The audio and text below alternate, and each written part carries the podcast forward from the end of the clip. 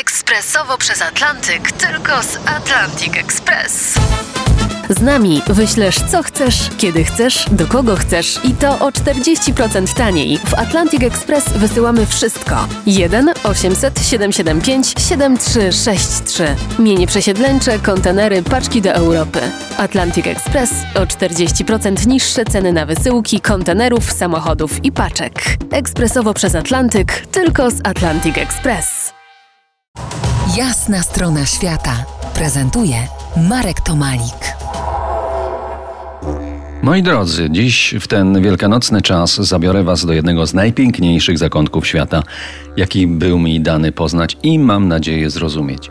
Dzisiejszy odcinek dedykuję wszystkim tym, którzy pozostają w swoich domach i marzeniach o podróży bardziej lub mniej zamknięci.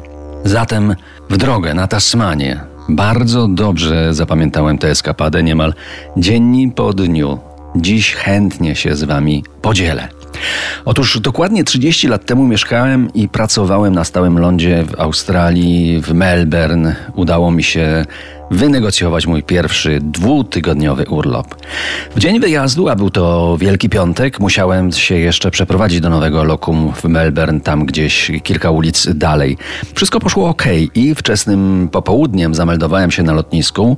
Półtorej godziny później byłem już w stolicy Tasmanii w uroczym Hobart, które ze swoimi górami dookoła bardzo przypominało mi moje Bielsko.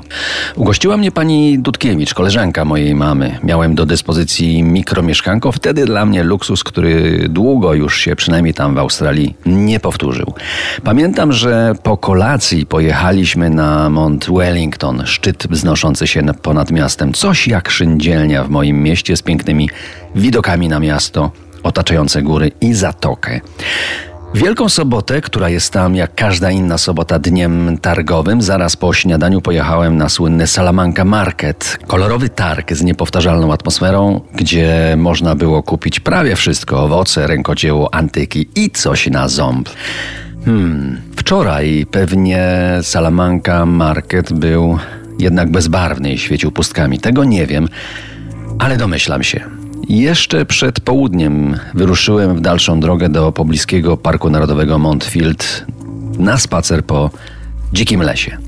Pamiętam, że było zimno, wietrznie, deszczowo, ale mimo to pięknie. W polodowcowym krajobrazie syciłem oczy największymi na Tasmanii wodospadami Russell Falls.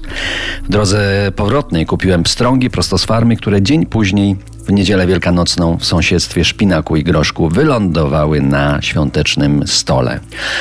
O tasmańskiej niedzieli wielkanocnej opowiem Wam za kilkanaście minut. Zostańcie z nami w RMF Classic. To jest jasna strona świata w RMF Classic.